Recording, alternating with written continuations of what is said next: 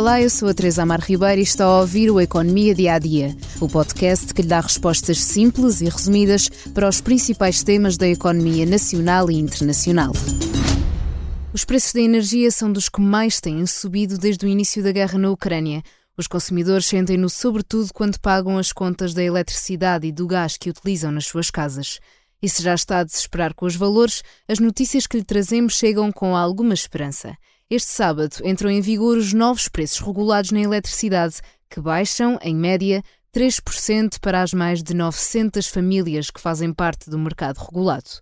Também já houve alguns comercializadores do mercado livre a anunciar descidas dos seus preços, como foi o caso da Galp, com uma redução de quinze por cento.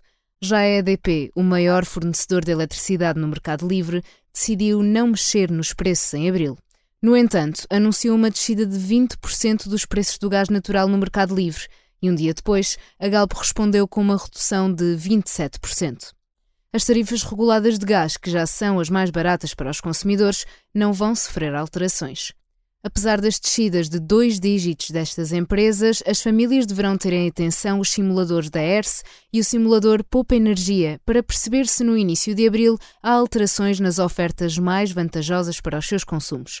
Por agora, também continuam a ser os preços indexados ao mercado ibérico, que variam de mês para mês, que dão ofertas mais baratas do que os tarifários de valor fixo disponibilizados pelas maiores empresas do mercado. Além de comparar preços, quer reduzir a sua fatura de eletricidade, outra medida que pode tomar é rever a potência que tem contratada. Por vezes as casas têm contratadas potências superiores àquelas de que precisam, o que leva a um preço mais alto na conta da eletricidade.